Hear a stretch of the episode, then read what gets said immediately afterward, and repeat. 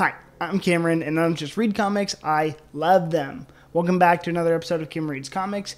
Today we're going to be talking about the Superman by Peter J. Tomasi and Patrick Gleason omnibus. So uh, let's just get into it. I think this is the best in continuity run on the character of Superman. Um, I'd say when I'm ta- trying to sell this book on the rack, this is to Superman what Bendis' Ultimate Spider Man is to Spider Man. It is just the epitome of the character. It is very wholesome, it's very Americana. Um, I feel like just here's just a couple things that happen that I think are just like fill your heart with joy. Superman and Clark takes his family Lois and his new son John on a road trip. They visit Washington D.C. Uh, this Superman eats apple pie, and there's a really great scene where he tries to make Batman eat apple pie.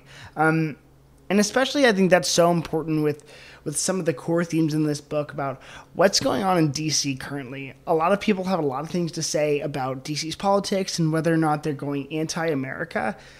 This run came out in like 2016 and it carried on through 2018. And so for people to think that DC's anti America, I'm just like, look no further than this run right here. People just really need to be reading this book, and I actually think it's underrated. I think a lot of people rate Superman stories based on Elseworlds or a mini series. A lot of stories that happen kind of like outside of the continuity or like you know uh, of what's going on in current DC. But this book is extra special because it takes place in continuity it's all in canon right now, and we just kind of get to see what Superman and Lois's life would be like with their son. They don't live in Metropolis; they live in Hamilton County in a farm, uh, very Smallville esque. And Clark gets to be the Jonathan Kent that he, uh, like you know, him and Lois take on the role of his parents to his new child, who's a half human, half Kryptonian is wonderful. It's just so wholesome and so Superman. It's it shows you why Superman can work. Um, I think also I don't want to go too far into the spoilers and like some of the arcs of the book, but some of the villains you see and some of the stories that you really get include Mr. Mxyzptlk, the Eradicator.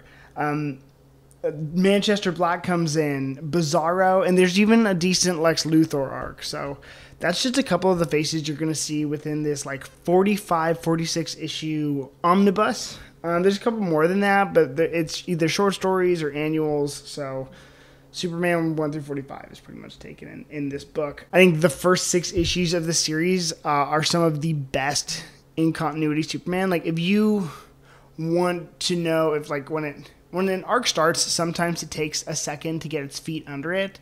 This is not one of those things. I think that this book, the first six issues, I think it's just called Son of Superman, that arc, starts off so freaking strong. And it is so good, just like setting the narrative. And this book, actually, if, if you're wondering, it picks up after Lee Weeks uh, and Dan Jurgens' Lois and Clark miniseries, kind of post New 52 and kind of what was happening. Uh, so it references that for as an introduction level like if you want to understand superman or if you want to get to know this character look no further than this story right here. Because superman is obviously a character that kind of initiated super heroics into comic book medium. And i just mean if you want to kind of pick a point where batman superman spider-man dc marvel started it's going to be action comics number one. Um, and so for someone with that large of a continuity, that it's going to be he's a complicated character with a big history. But when it comes to introductions, I think that this would be one of the best books to pick up. To not be super bogged down, it kind of holds your hand in a continuity way. Uh, I think this arc does too. One of the other things that this book does is some of the team ups. So this same creative team is actually wrote this series coming off of Batman and Robin, which they did for the New 52, which I'd argue is I think my favorite run of the New 52. So when they came together for a Superman book, you knew I wasn't going to miss it.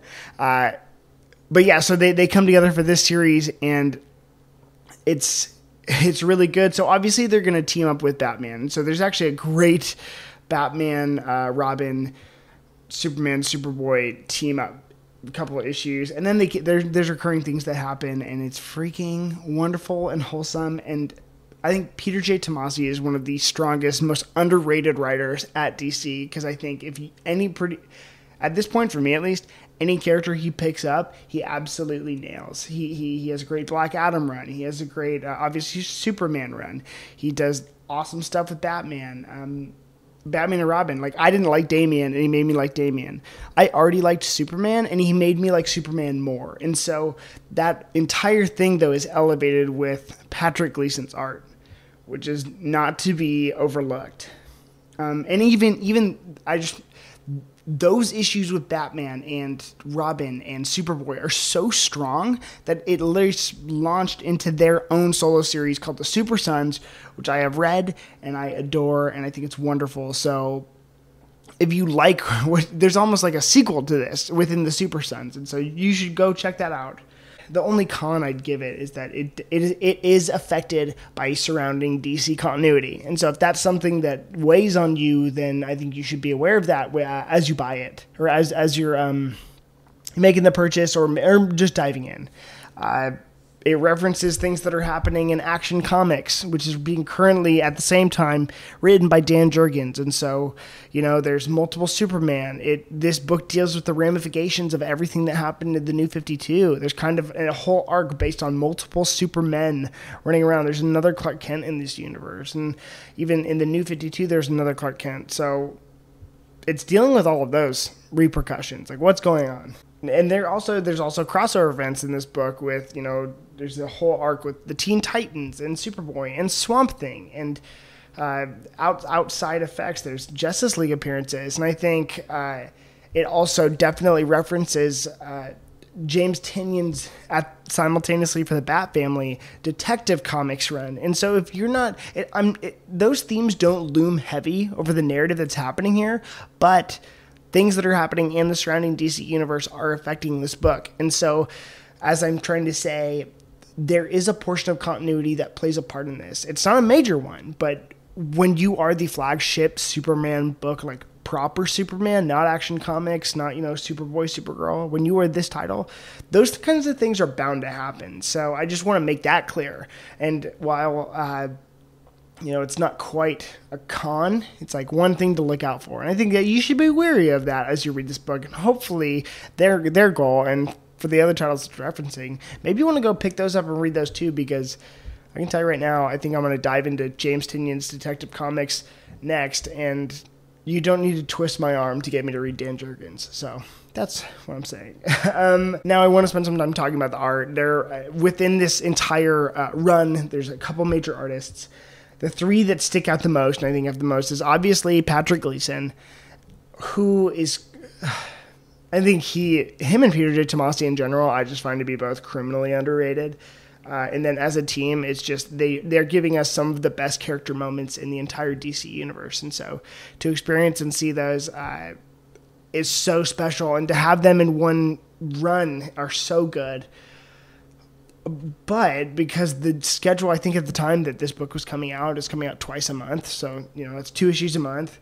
Pa- Patrick Gleason couldn't be on all of those arcs, so they bring in some other collaborators. So the other one they brought in mainly, I'd say, was Doug Mahnke. and I love Doug Mahnke. I think his style's kind of divisive. He kind of uh, uh, people they're really like his older stuff, like his new stuff. Um, I think his his art style in this text has shown to be very like adaptable. He had. Uh, you know he has his own style and then he'll come in on this book and i think he tries to make him make the characters more rounder more broader more uh, pat gleason style characters you know which was kind of the foundation of the book and its origin and so i can respect that uh, i've learned to really like it uh, I didn't. I don't know how I felt about it at first, but that doesn't mean I was right or wrong. That just means it is what it is. So I liked that one a lot. I love Doug Mahnke, and so those are two great artists. And then there is a third, and I thought he was the underdog coming into this book. It is uh, I think it's Jorge Jimenez or George Jimenez. Uh, he is criminally underrated because he like comes in and I think this book spring springboards him into an entire like new career. Because after this, he was on Justice League, he was doing Super Sons, and now currently he is on the Batman title. Uh, and I think he's an artist that has deserved all the praise and all the opportunities that he has. And I think if I was to rank the artists in this book, it'd be Pat Gleason as my absolute fave, then George Jimenez, and then Doug Mahnke. And that's not to say any of those artists like I favor more than the other. That just means like I thought the work that they were doing and the variant covers even they were doing in this text were so cool. Like I just this book I found mesmerizing, and so I feel I need to rate these out of a scale ten. And so I give this book an overall 10 out of 10. There were some negatives, but the positives outweigh those by a lot. And so I want to be here to tell you that I really think you should be reading this book. Um, I think that it hits so hard. Uh, there's so much more. I'm rambling and I'm all over the place because I just I finished it today. It pulled on my heartstrings. It it reminds you of family and it uh it just is what a Superman book should be. And you know, I think that's to be applauded. I think that it is if you're a DC fan, I would argue 110% that this is an essential DC book. Uh, don't let me keep talking about it though. You should be reading it right now. Remember, I'm Cameron. I don't just read comics, I love them. Make sure to clap with those like and subscribe buttons as well as check out my podcast, Cameron Reads Comics, uh, on iTunes, Spotify, and leaving a five star rating and review. See you next time.